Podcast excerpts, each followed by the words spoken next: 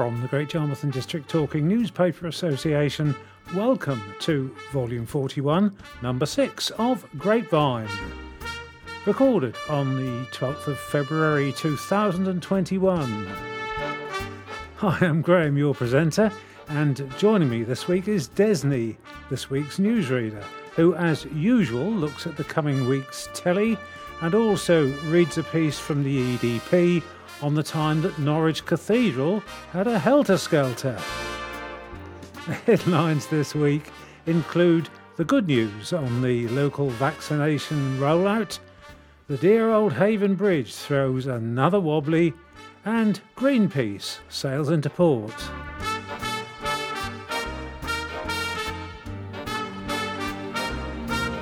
First part of the news has our headline story, and so we welcome Desney. Hello, everybody. This is Desney welcoming you to another edition of Grapevine. I hope you've managed to keep warm and comfortable during this cold and snowy week. It looks as if temperatures are due to rise from Sunday onwards, and as this weekend takes us up to the midway point in February, let's hope we can soon see some signs of spring. Almost 250,000 people in Norfolk and Waveney have had COVID jab. Nearly 250,000 people living in Norfolk and Waveney have received a coronavirus jab, fresh data has revealed. New figures published by NHS England on Thursday showed 249,378 people had been administered at least one dose of the vaccine by February the 7th. That makes up 29.3% of the area's overall population. A total of 67,260 over 80s, the programme's oldest priority group, have had initial jabs, which is 94.3%. Impressively, 97.3% of those aged 75 to 79 have already received a vaccine, which constitutes another 47,456 patients. And 51,071 people in the 70 to 74 group who are now being told to actively arrange appointments have had first shots. In all, 83,591 people under the age of 70 have been injected with either the Pfizer BioNTech or Oxford AstraZeneca product, the vast majority of which are frontline health and care staff or those deemed extremely clinically vulnerable. The government's intention is to have offered jabs to everyone in the top four priority groups by Monday, February the 15th and despite heavy snowfall and freezing temperatures wreaking havoc across the region this week, health bosses say proceedings have stayed on track. Melanie Craig, Chief Executive of Norfolk and Waveney CCG, which has been leading the rollout, claimed it was going from strength to strength. She added, based on the latest data available, Norfolk and Waveney is the top performing system in the east of England in terms of the percentage of over 80s vaccinated and percentage of adult population vaccinated. This is thanks to the hard work and dedication of health and care staff and the vital support we have and continue to receive from volunteers, the police, fire service, councils, and more. The weather this week has been very challenging, but this hasn't impacted the determination and focus of local teams and their drive to vaccinate our patients. As the rollout progresses, several thousand of the area's over 80s have also received second doses of the vaccine, protecting against COVID 19. A total of 8,201 people are now fully inoculated, which is 11.5% of the group's population. Jabs are being delivered in 31 locations across Norfolk and Waveney, including five hospital hubs, 21 GP led sites, four mass vaccination centres, and one pharmacy. Roving teams are continuing to serve the housebound in their own homes. Sisters in law, aged 101 and 102, fighting fit after contracting coronavirus. Two sisters in law, with a combined age of more than 200 years, are celebrating after beating coronavirus and getting their jabs. Eileen Leach, 102, and Dorothy Edwards, 101, first met in the 1920s and subsequently became sisters in law. And now they even live together at the Borough House Care Home near Great Yarmouth. But when they both fell ill with COVID, their families were frantic with worry. They need not have been, because the sprightly pair have made a full recovery and have now had their vaccines. Now Eileen and Dorothy are longing for the moment visitors are allowed back on site and recreational activities in the home can get back to normal. Mrs. Edwards said, I thought I was done with world wars and world crises, but life keeps surprising you. When I had the virus, I didn't have many symptoms, but it was wonderful to have a proper bath and hair wash when I started to recover. I'm looking forward to seeing my family and friends now I've had the vaccine. We've been so well looked after by the staff here, and the doctors and nurses who administered the vaccine were wonderful. They just popped in and headed back out again without any fuss. Mrs. Leach added, I didn't particularly have any symptoms when I was poorly. I heard Dorothy was unwell and was worried for her. I'm looking forward to seeing my family again when they can visit. The pair were cared for by the staggeringly committed staff at Borough House managed by Joseph Greiner. He said, When the pandemic set in, particularly the second variant, I was nervous about what it meant for us. It came down to two things. The first was being hopeful that we would get through it, and the other was the staggering commitment from staff who went above and beyond for residents. Now, with our residents having the vaccine, we can start looking at returning to normal with activities like dinners in our dining room and recreational activities which we've really missed putting on it feels like we could get back to some sort of normal. That's a lovely story, isn't it? Warning to dog owners as toxic shellfish found on Norfolk beaches. Mass strandings of toxic shellfish on the coast of Norfolk and Suffolk have prompted a warning to dog owners that they could harm their pets the Eastern Inshore Fisheries and Conservation Authority, IFCA, says it has been made aware of several of the mass strandings. There have been reports in the Cromer and Overstrand areas, but these could appear anywhere along our coast. The authority says it is important to know that some stranded species, in particular types of starfish, may contain paralytic shellfish toxins, PST, toxins that could be harmful to humans and dogs if consumed.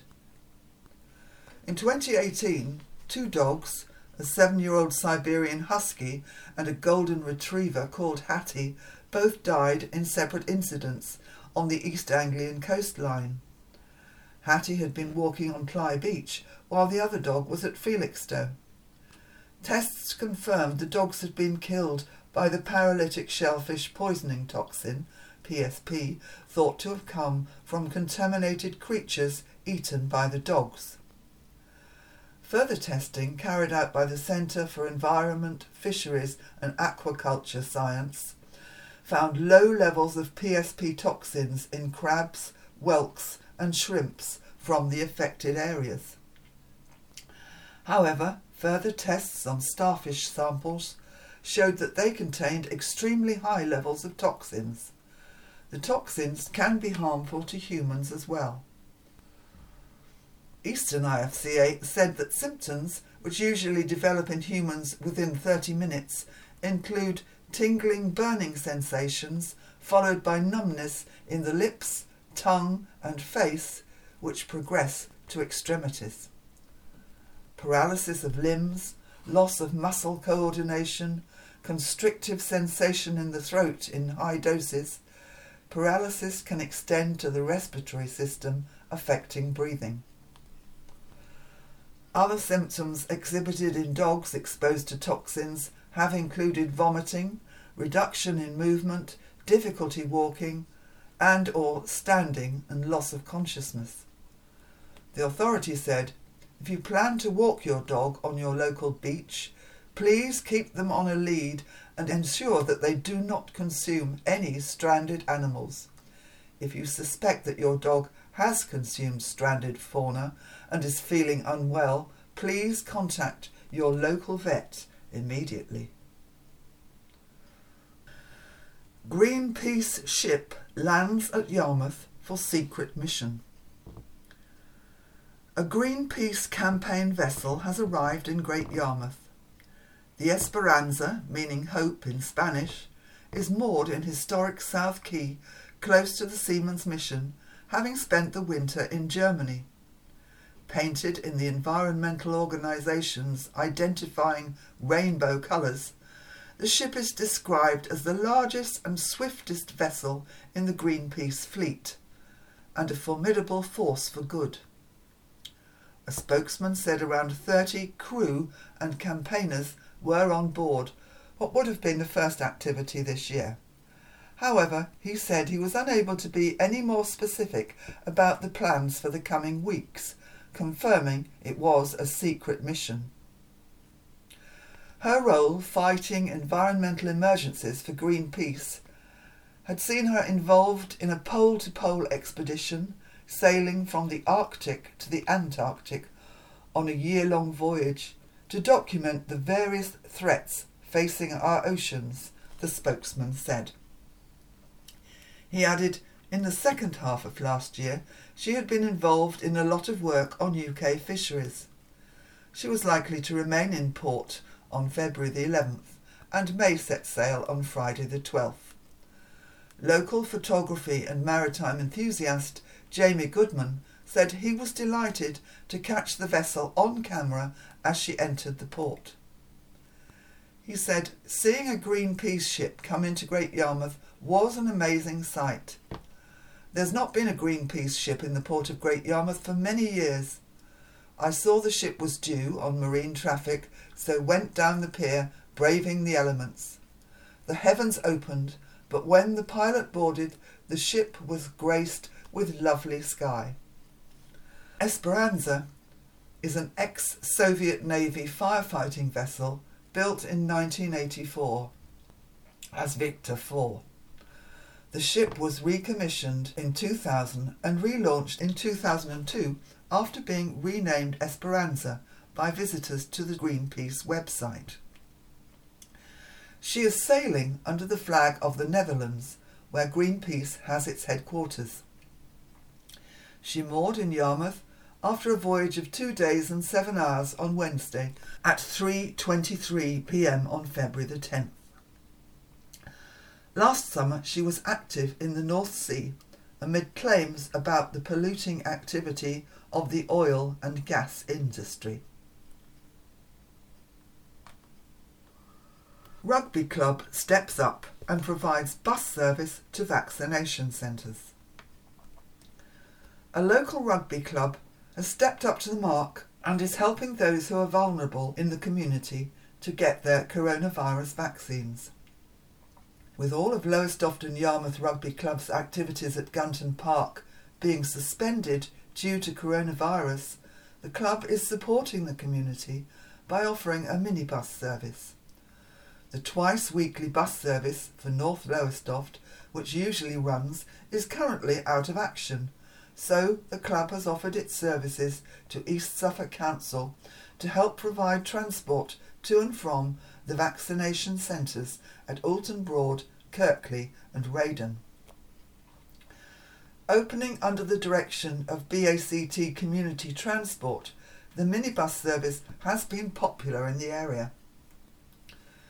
The minibus is staffed by two club volunteers for each trip and available to support the rollout programme seven days a week. The club spokesman said, We have the facility of the minibus and a strong volunteer group to operate it, and so switching to help out in this way while the regular service is halted seems a natural thing for a community based club to do. Patient over the moon as nurses build snowman he can see from his window. Nursing staff have been hailed for going the extra mile and building a snowman for a patient in hospital during their break. With vast swathes of the county covered in snow, people have been making the most of their time in lockdown, building snowmen, sledging down slopes, and generally enjoying the break in routine. So when a patient on Ward 12 at the James Paget University Hospital's Older People's Medical Ward mentioned he would love to be able to see a snowman from his window, staff nurse Danielle Howlett and healthcare assistant Nikki Brooks donned their scarves and gloves and sprung into action. They created their snowy masterpiece, complete with face mask, on some open space just below the ward, which is on the hospital's first floor. A hospital spokesman said the patient was over the moon and emotional when he saw it. Apparently, he really likes the snow and was sad to have missed it, the spokesperson said. So the team on the ward said they would build him a snowman to cheer him up. Nikki and Danielle both made the snowman during their break and then went back upstairs to the ward and helped with the patient over to the window so he could see it. Dozens of people have hailed their heartwarming actions. Gail Milam said, That's a fantastic thing to do for the patient, other patients, and their families. When we can't visit our loved ones in hospital, it means so much to know they're being cared for by such wonderful staff like yourselves. Kerry Phillips added, This is awesome, and what it is all about, making a difference and bringing some cheer to the patients in tough times. Debbie Debbage said, Love this. I was cared for by the Ward 12 team and Danielle. Absolute angels. Well done, ladies. And Fran Baxter said it reminded her of a time staff made a snowman for a patient in a dish beside their bed. It didn't last long, but the patient was thrilled, she said. Everywhere across the borough, the snow has brought out the sculptor in people, creating magnificent and quirky figures. Staff at Shoreline Bathrooms took time out to build a life-sized snow colleague complete with name badge, which they said was great fun to make. And Roy Nichols, a keen beach angler in Alderson Road, shared a snap of his fishing snowman, patiently sitting on a bench, rod in hand. The only bite I've had today is frostbite, he joked. Some people have great imagination, don't they?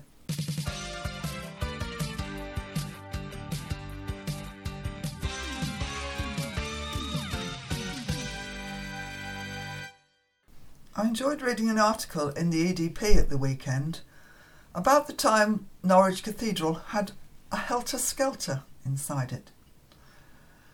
And this is an interview that Rowan Mantell had with the man who was responsible for that, who was the Reverend Canon Andy Bryant. She says, What next for the cathedral's helter skelter priest? Eighteen months ago, a helter skelter in Norwich Cathedral brought the city worldwide headlines. Millions saw the images of the fairground ride inside the medieval masterpiece. Thousands queued to climb towards the stunning cathedral roof and slide back down. The moment when I knew that we had really arrived was when we were featured in the Daily Telegraph cartoon. It had helter skelter in the House of Commons, and Boris was saying something like, This should distract them from Brexit. The Reverend Canon Andy Bryant still sounds astonished by the reaction to his plan to allow people a better view of Norwich Cathedral's magnificent medieval roof bosses.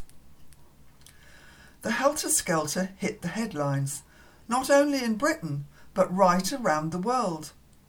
There were some really bizarre moments, he said. There was one point when someone phoned up from a holiday on the Greek islands to say that Norwich Cathedral was on the news. I spoke to a Norfolk woman in the cathedral whose daughter, who lives in Vanuatu, had told her about it, said Canon Andy. There was one crazy morning when I did 19 interviews back to back. It had all begun in Rome in the Sistine Chapel when Canon Andy was gazing at Michelangelo's incomparable ceiling and daring to compare it to Norwich Cathedral. Michelangelo was a genius, but the medieval roof bosses in Norwich Cathedral are just as good, but no one ever gets to see them, he said. So he began thinking about how he could get people up high enough to view the works of art and eventually moved from impractical ladders and walkways to the dizzyingly audacious a funfair ride. Originally, I wanted a Ferris wheel, but we couldn't get one through the doorway. They all come mounted on huge lorries, he explained, and when we happened across a helter skelter which could be taken apart, seeing it differently the name of the whole project, which also included tours of the cathedral and other ways of looking at the famous roof bosses, was born. 10,000 people rode the Helter Skelter. Another 30,000 people came to see it and take part in linked activities. Queues snaked across the cathedral close. It was lovely, it was wonderful, it was bemusing, said Canon Andy. I think the thing I took most pride in was the wonderful atmosphere in the cathedral. The word that was repeatedly used by people was joy. There was just this most fabulous, busy, excited atmosphere in the cathedral. When people were waiting to go on, you couldn't tell who was in which group. It was like everyone knew each other, although it was the first time they had met. I wanted to bring in people who might never have thought of coming into a cathedral, said Canon Andy. I had a really strong sense that Norwich people were proud of us and glad that we were doing something different. We were proud of our city and county and what we had to share. So many people said they would come back, and that Christmas our services were up, every single one. We were really on a high from that and working towards Dippy, the Natural History Museum's iconic Diplodocus cast, which should have arrived in Norwich Cathedral last summer. And then everything stopped. As coronavirus swept into the country, the cathedral closed. During the first lockdown, it was completely shut, perhaps for the first time in centuries. Having a helter skelter didn't stop our worship, said Canon Andy adding that apart from periods in Puritan times, and when lightning toppled the original wooden steeple, services continued until last spring. The rhythm of daily services has begun again, although without congregations, and Canon Andy's current project is very different to the joy of the Helter Skelter. The cathedral's COVID memorial is made up of many small crosses each representing a Norfolk victim. Every Wednesday at noon, a member of the clergy holds a service alone to remember the dead. Part of our role is to provide these moments for people to express their faith, says Canon Andy. People of all faiths and of no faith come into the cathedral, and it puts them in touch with the sense of otherness. When I see pictures of intensive care units, with all the nurses and doctors working together, I get that sense of something bigger, something literally awesome. His father was a vicar, and he said the only thing I was sure of was that I didn't want to be a vicar. Instead, he studied anthropology at university and researched changing attitudes to church by spending three months with members of a Birmingham congregation. I talked to them about faith and church and God, and there was something so exciting about it, he said. Inspired, he trained for ministry himself. I've always felt that there was a God. I've never doubted that. But I have a kind of love hate relationship with church. That sense of standing on the edge of church informs his mission to bring people into the cathedral. I have always had this thing about how can we ensure that cathedrals are accessible to everyone, he said. I love it when the cathedral is full of people because it belongs to the city, the county, everyone. He longs to welcome crowds again, but is not sure whether a return of the helter skelter is the way to do it. After the pandemic, it feels like it belonged to a different era, he said. But there is something in me that wants to do something that's fun again when life returns to normality. We have all had such a rough time as a city that we need to do some fun things. We are hoping that Dippy Dinosaur is coming this year, he said. He's also looking forward to finally meeting his first grandchild, born during the second lockdown. And I still have this vision of a Ferris wheel, which is really nice and slow and genteel, and you get more time to see the bosses. Because the Helter Skelter wasn't just what silly thing can I do? There was a genuine desire to share the roof bosses and share the story they tell. And the story they tell is the story of the Bible. And if he does find a way of getting a Ferris wheel into the cathedral, he is determined to have several goes. I only got one ride on the Helter Skelter. This is still quite a sore point, he laughed. Well, at least he got one ride. I did see the Helter Skelter in the cathedral, as we went there on a family trip to Norwich, I think it was, but the uh, Helter Skelter was fully booked that day, so we didn't get a ride.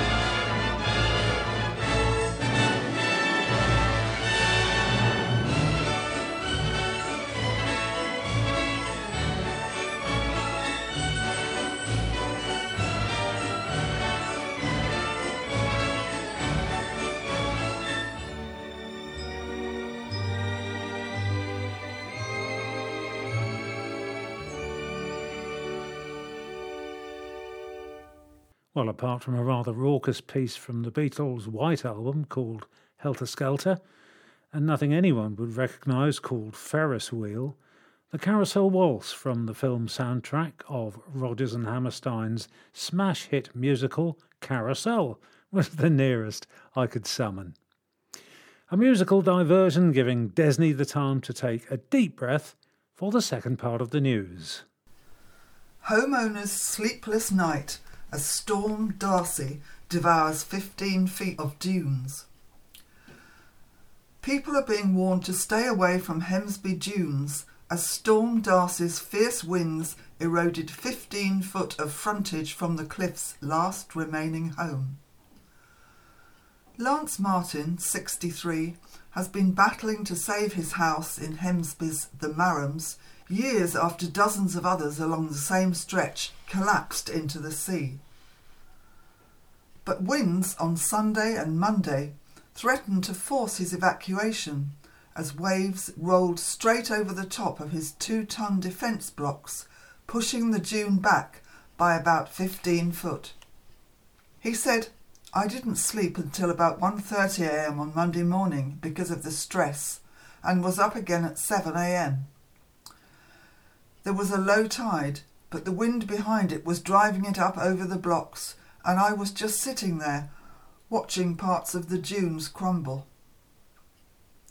He added, Luckily, we're safe at the moment because we've still got 13 metres between our house and the bottom of the dune, but you just don't know what's going to happen next. Speaking on Tuesday, Mr. Martin explained that winds had died down overnight to the point where he didn't need to wear his safety goggles. The wind speed has significantly reduced today, and I slept better last night, he said. Without the wind, we didn't get the sea driving into the face of the dunes as much. Mr. Martin added that while the defences had done their job in blunting the force of the waves, the latest weather events meant they now needed rearranging. He said, I'm happy with the defences as they are, I just need to get them back in position. That will require machinery and manpower, which I don't have at the moment. I do know if anything did happen, I have so many neighbours I can seek refuge with. When we moved the house back in 2019, the community support we received was fantastic. Hemsby Councillor James Bensley said evacuation plans were in place should Mr Martin need it, but hoped the dune dweller could continue living out his retirement dream for a while yet. Although winds have now died down, Hemsby lifeboat coxswain Daniel Hurr closed the Beach Road car park yesterday to deter visitors while high tides and strong winds rendered the area unsafe. He said the car park remained closed on Tuesday because it was still dangerous. The risk of falling and flying debris was severe. Man fined after driving from Colchester to Norfolk to get his car fixed. A man who drove from Colchester to Great Yarmouth to get his car fixed was hit with a £200 fine for breaching lockdown rules. Great Yarmouth Police stopped the car on Tuesday after its driver, while travelling within the speed limit, was going too fast for the weather conditions. Police said he claimed that warning lights had illuminated on his dashboard but couldn't provide suitable reasons as to why he had come from Colchester into Norfolk to have them looked at. In a tweet, police said the driver was then told what essential journeys actually entailed before being given a fixed penalty notice. And this comes after two Londoners spark a manhunt after breaking lockdown to go for a walk on Winterton Beach. A full scale search and rescue operation was launched after a London couple travelling to Winterton for a walk left their car unattended for more than four hours.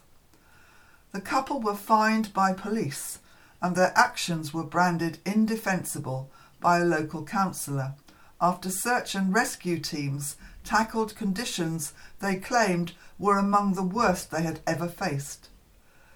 Police were called at 3:30 p.m. on Saturday, February the 6th, by the Coast Guard over concerns about the welfare of a woman. The woman was seen arriving and parking her car in the area by Coast Watch volunteers. After more than four hours had passed and she had failed to return, volunteers raised the alarm. Officers attended the scene and assisted the search, which was carried out in conjunction with three Coast Guard teams Bacton, Winterton, and Gorleston. They were joined by Caister lifeboat and a search and rescue helicopter.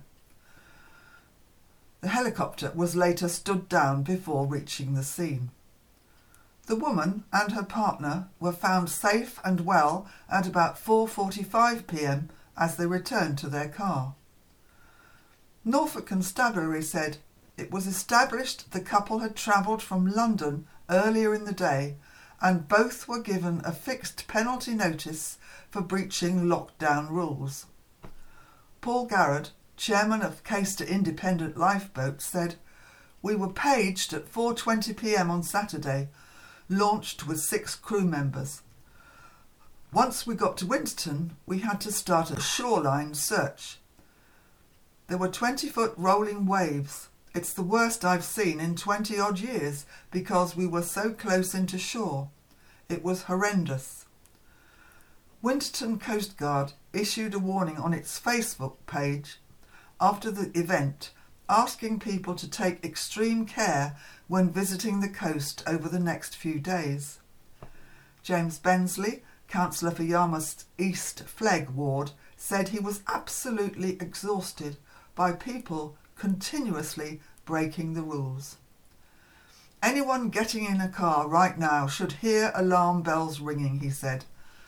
To put our already overstretched emergency services at risk like this is indefensible. I know people need to get out and about and stretch their legs. I do understand that. But these actions by this London couple cannot be justified. He added, It probably costs about three grand to run a search and rescue helicopter for an hour. I want to see the laws changed on this. Anyone who needlessly uses up vital resources like that should have to foot the bill themselves. New stadium for historic football club after £870,000 grant.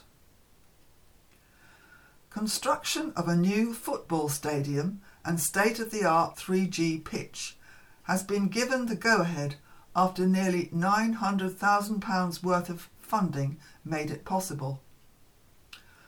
Gorleston Football Club, in conjunction with East Norfolk Sixth Form College, has secured a grant of £870,860 from the Premier League, the FA and the government's Football Foundation to build a new sports complex on East Norfolk's school grounds. The long awaited new site will come with two new changing rooms, a social space, two stands, and a full size pitch, and will serve the school and community as well as Gorleston FC. At a meeting of Great Yarmouth Borough Council's Development Control Committee meeting on December the 9th last year, it was agreed GFC's currently unviable home, Emerald Park, would be torn down to make way for 97 houses. In a statement posted to their website, the club said the move would not have materialised without a £400,000 investment from Emerald Park's landowners Albert and Aaron Jones. At the development meeting in December, the family offered their guarantee that the demolition of the old grounds would not begin until work at the new grounds began. James Humphreys, GFC chairman, said, This is a fantastic opportunity for Gorleston Football Club, the students at East Norfolk Sixth Form College, and the local community. I would like to say a special thank you to the Football Foundation for their support in bringing such a worthwhile project to life.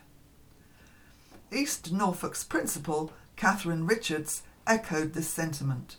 She said, We are thrilled that funding for the new stadium at East Norfolk has been secured.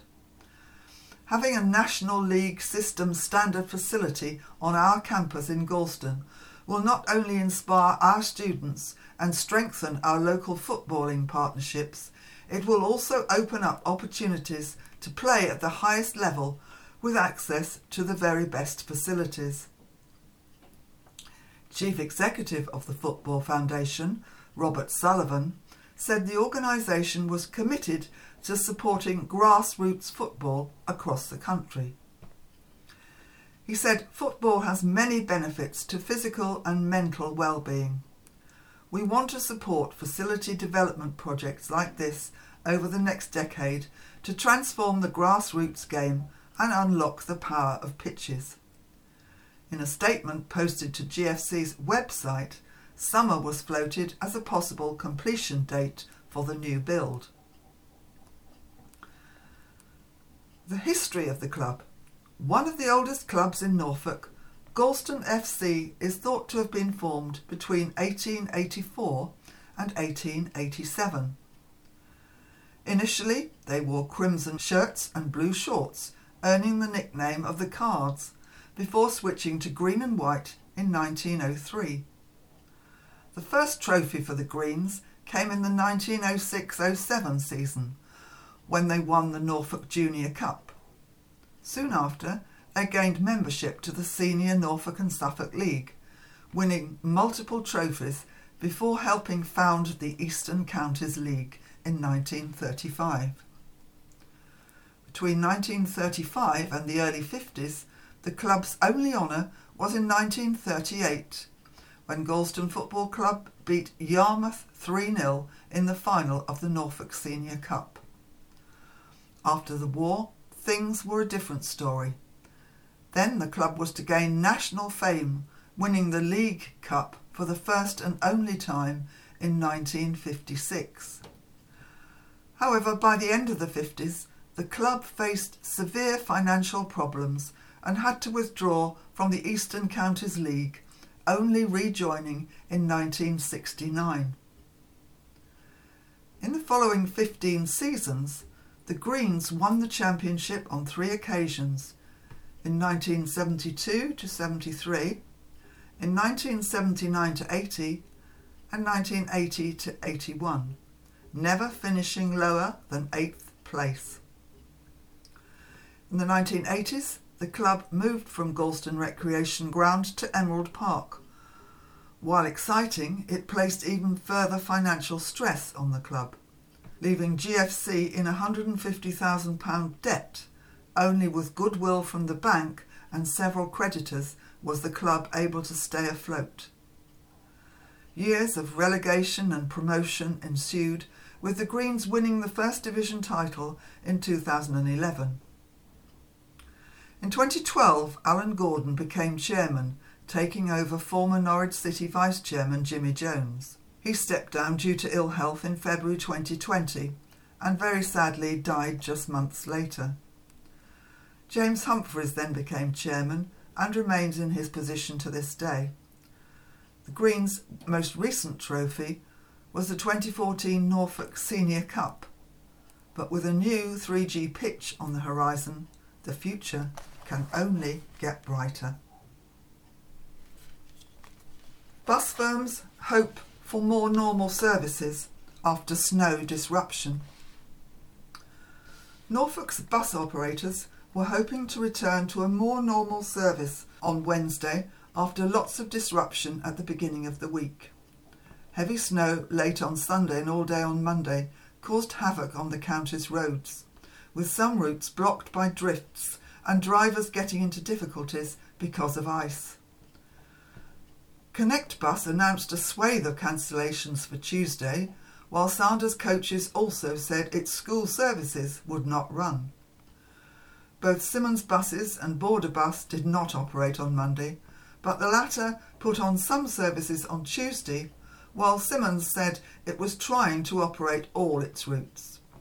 At 6 pm on Tuesday, the firm said it was hoping to maintain a full service on Wednesday, but added it was subject to weather conditions not deteriorating overnight. Connect Bus also said it was hoping to provide a full service. It said, as the snow situation is easing and road conditions improving, subject to the weather, we are expecting to provide a full service from Wednesday across our network. Meanwhile, Sanders Coaches said it intended to run all services and school buses on Wednesday, with two exceptions. Its 34 service would not run, while school buses at Sheringham High would not operate as the school is closed. Norwich based forecasters WeatherQuest expected Tuesday evening and Wednesday daytime to bring more snow, with up to two inches likely to fall in some parts of the county. Seaside Village to host coronavirus testing hub. A seaside village is being targeted as a hub for symptom free coronavirus testing. Aimed at identifying cases that would otherwise not be detected, people in Hemsby and Newport who have to leave their homes for work are being invited to attend. The move is part of a trial which sees testing in different places on different days, specifically looking at those who do not have symptoms but could still be spreading the virus. The focus is on people living in parts of the borough with higher infection rates and who have to attend work in person. Under the trial, rapid testing will be carried out at Hemsby Village Hall in Waters Lane on Tuesday, February the 16th and Wednesday, February the 17th from 8am to 4pm. They are drop-in sessions and there is no need to book, but anyone who goes along is reminded to wear a face covering inside. Results will be available in around half an hour and can be sent to your phone.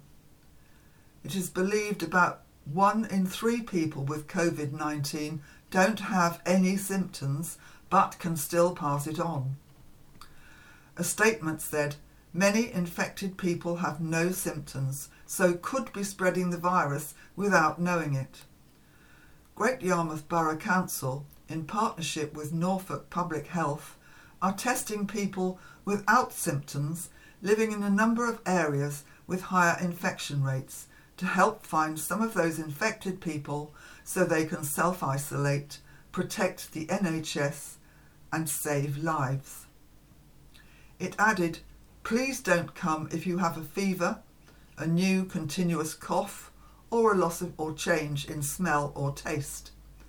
Instead, self isolate with your household and book a test at www.nhs.uk forward slash coronavirus or call 119.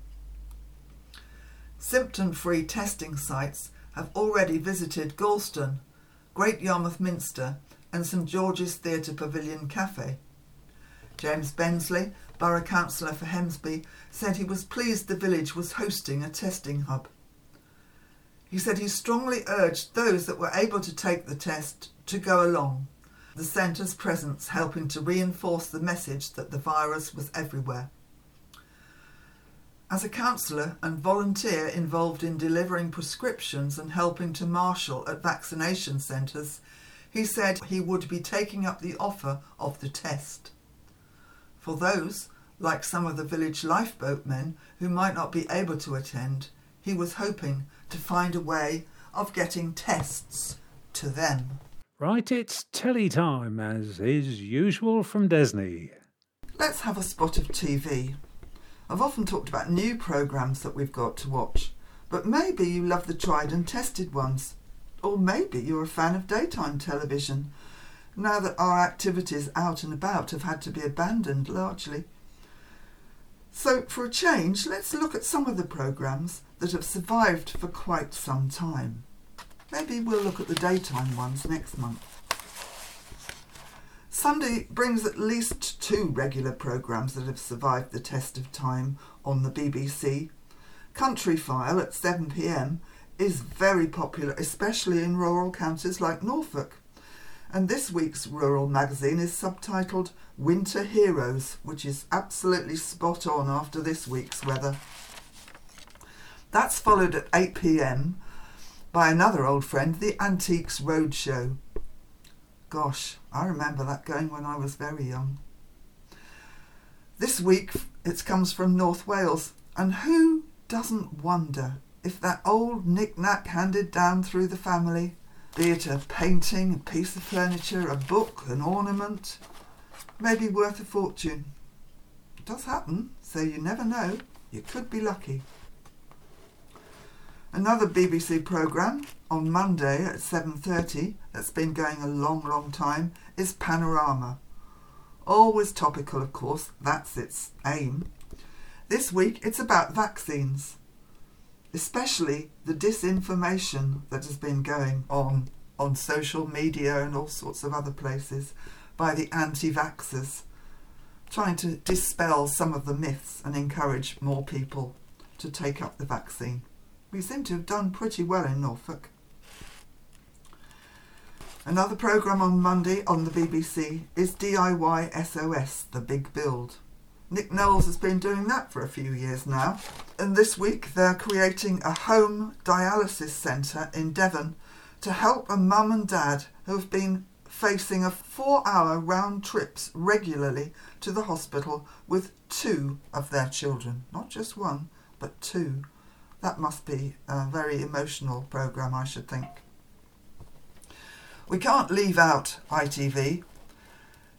One of their oldest programmes is surely Coronation Street, which has just had its 60th birthday. And we may have mentioned several BBC programmes, but this ITV one is on three days a week Mondays, Wednesdays, and Fridays. And it is the one of all the soaps that I think I've probably watched most of. I can't say I watch it regularly now, perhaps more so during lockdown. If you've got any favourite programmes, it would be lovely to hear about them. Next time, as I say, we'll look at daytime television.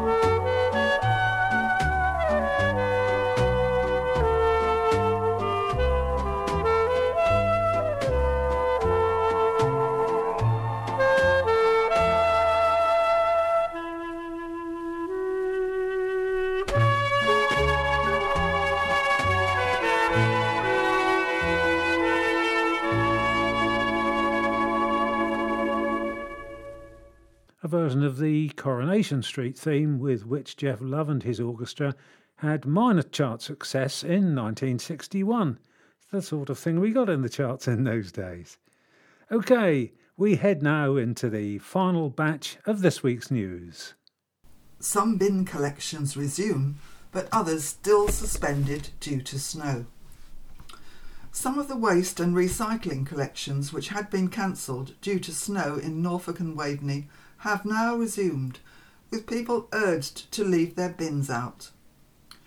The snowy weather on Monday and Tuesday meant collections across the region were cancelled. Some collections resumed as of Wednesday, February the 10th, but some councils have yet to restart collections. People in Great Yarmouth, North Norfolk, and West Norfolk will need to wait a little longer as collections have yet to resume. Great Yarmouth Borough Council decided on Wednesday not to send its collection teams out on Thursday.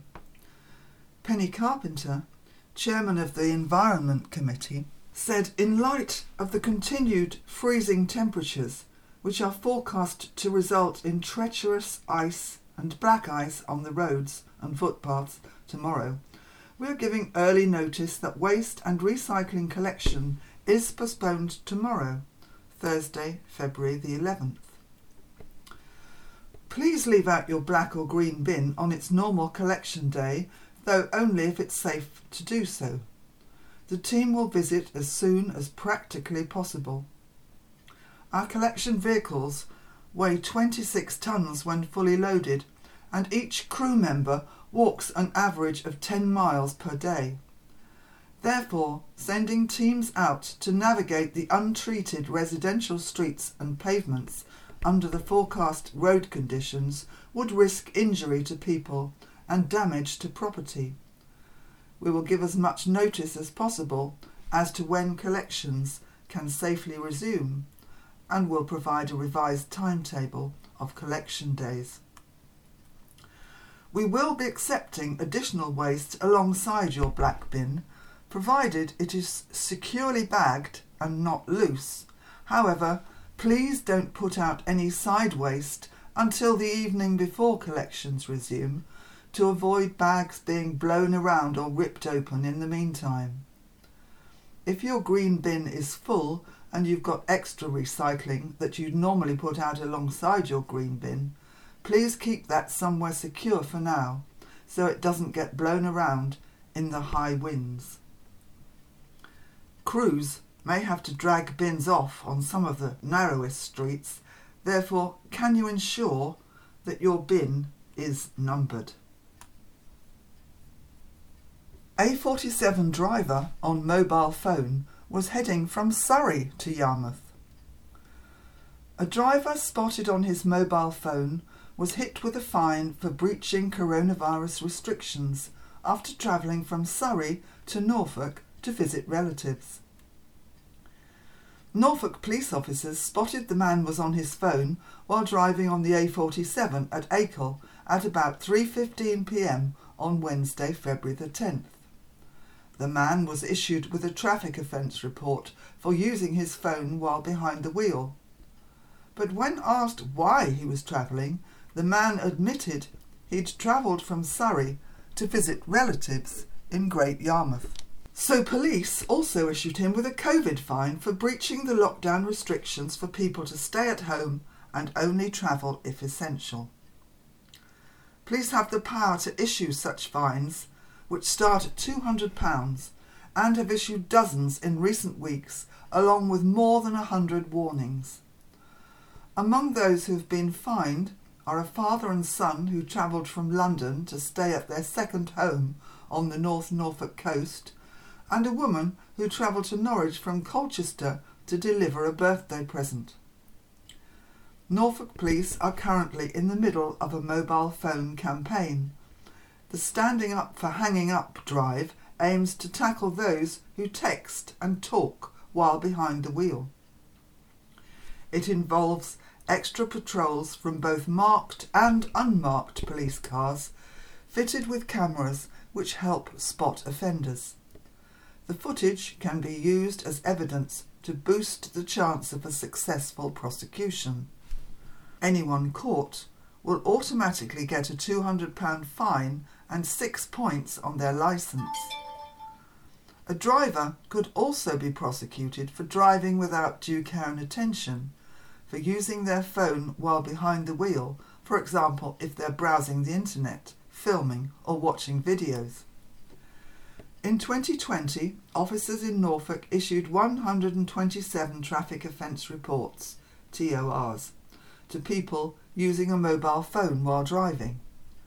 Norfolk's Police and Crime Commissioner, Lorne Green, said the simple fact is that dangerous driving kills, whether through the use of a mobile phone at the wheel, speeding, drink or drug driving, or not wearing a seatbelt.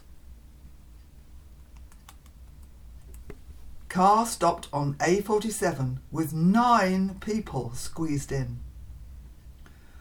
Police stopped an overloaded car in Norfolk with nine people crammed into the vehicle meant for seven.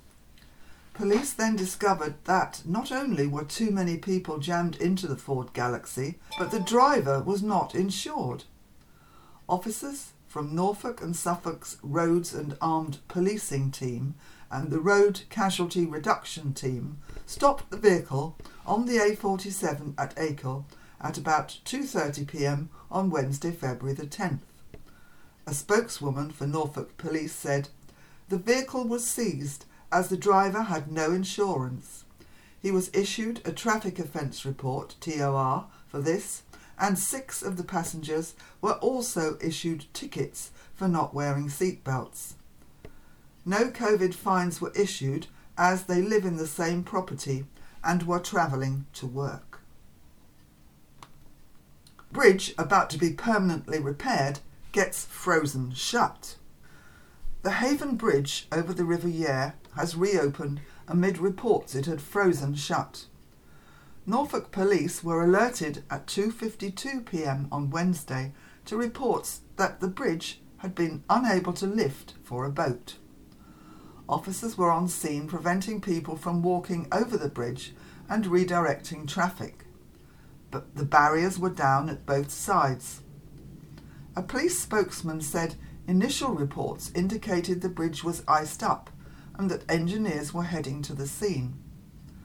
An office worker in Hall Quay, facing the bridge, said traffic, although busy, was being kept moving by police, but people were being prevented from walking over the bridge, which was in the down position and looked normal. Another witness said many people were waiting to cross and traffic was backed up. The 90 year old bridge has been beset by problems to do with its lifting mechanism.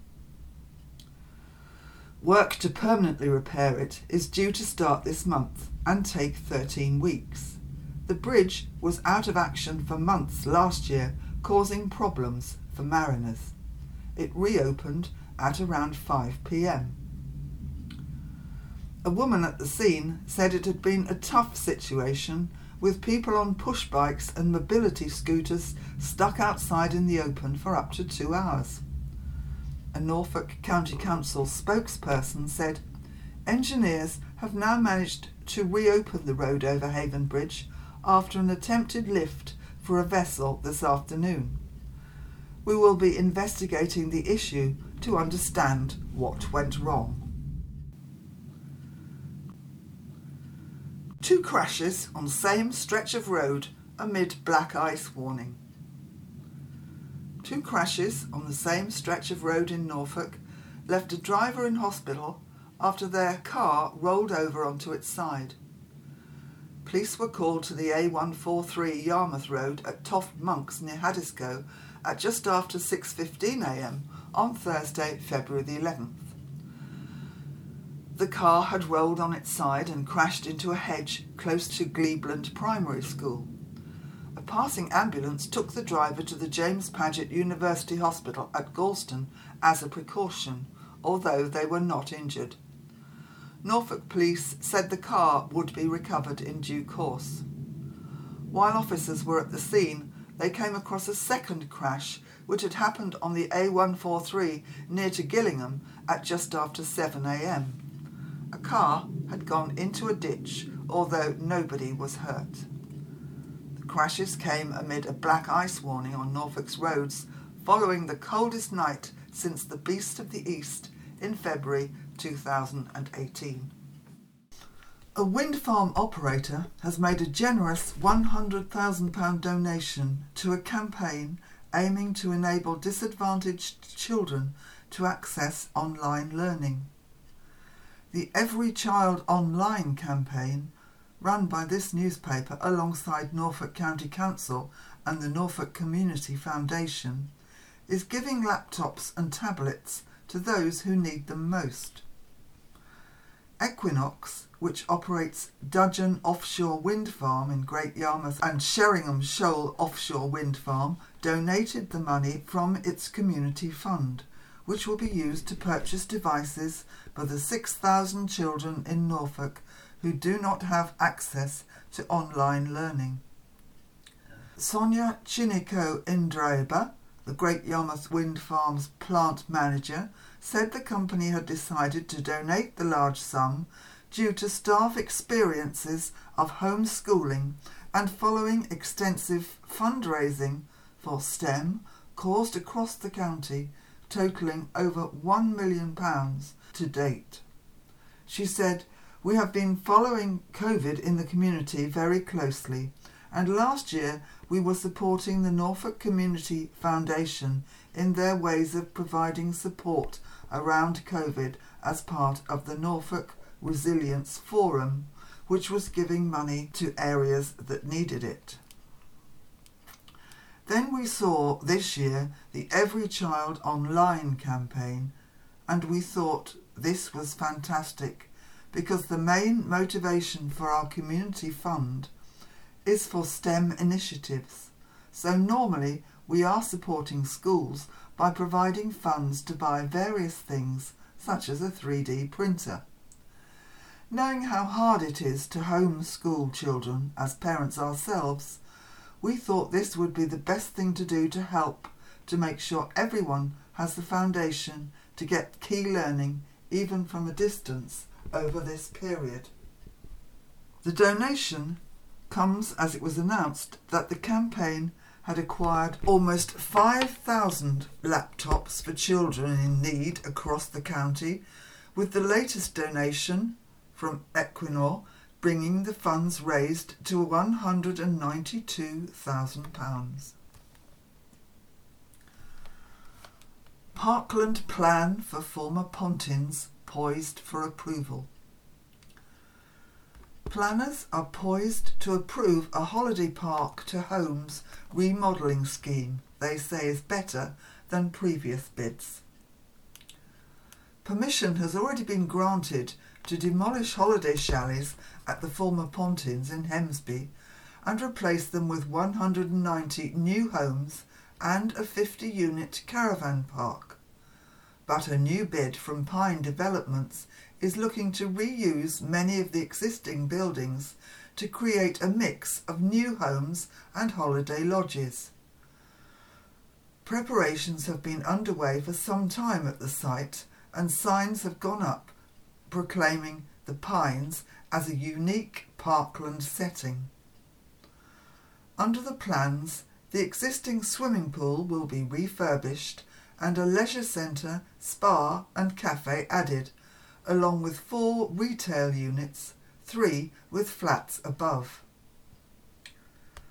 Concerns have been raised about pressure on services and flood risk, but others support the scheme, which will retain established trees and add shops, facilities, and public green space on a problem site that has long been a magnet for vandals and arsonists.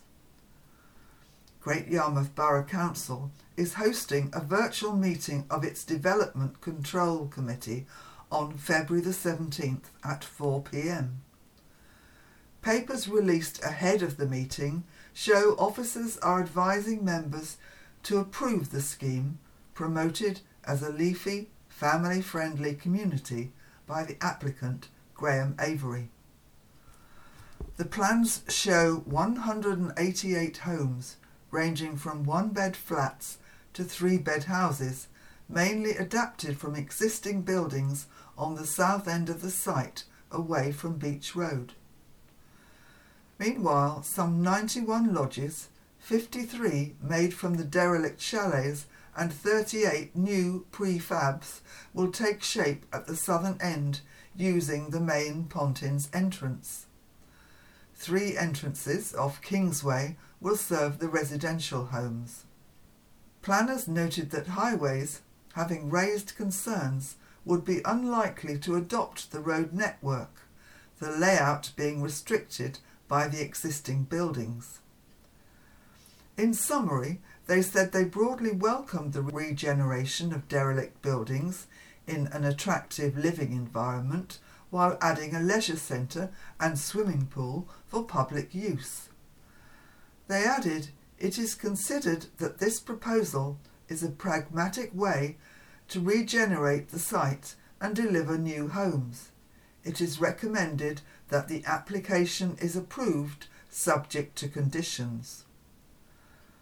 The 22 acre site has been empty for more than a decade and been variously promoted as an Eden Project style camping hub and a veterans village.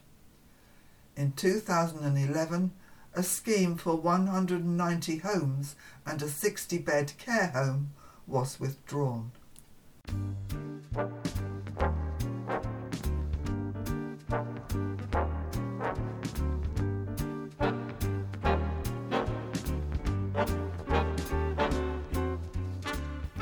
Well, that's all from this week's edition of Grapevine. The recording is copyright 2021 of the Great Yarmouth and District Talking Newspaper Association. The news content is adapted mainly from the publications of Archant Limited and is used with their consent. However, the Great Yarmouth and District Talking Newspaper Association accept responsibility for editorial decisions made for this recording. Next week's newsreader will be Andrew, and we hope that we can look forward to welcoming you once again for much more of your local news.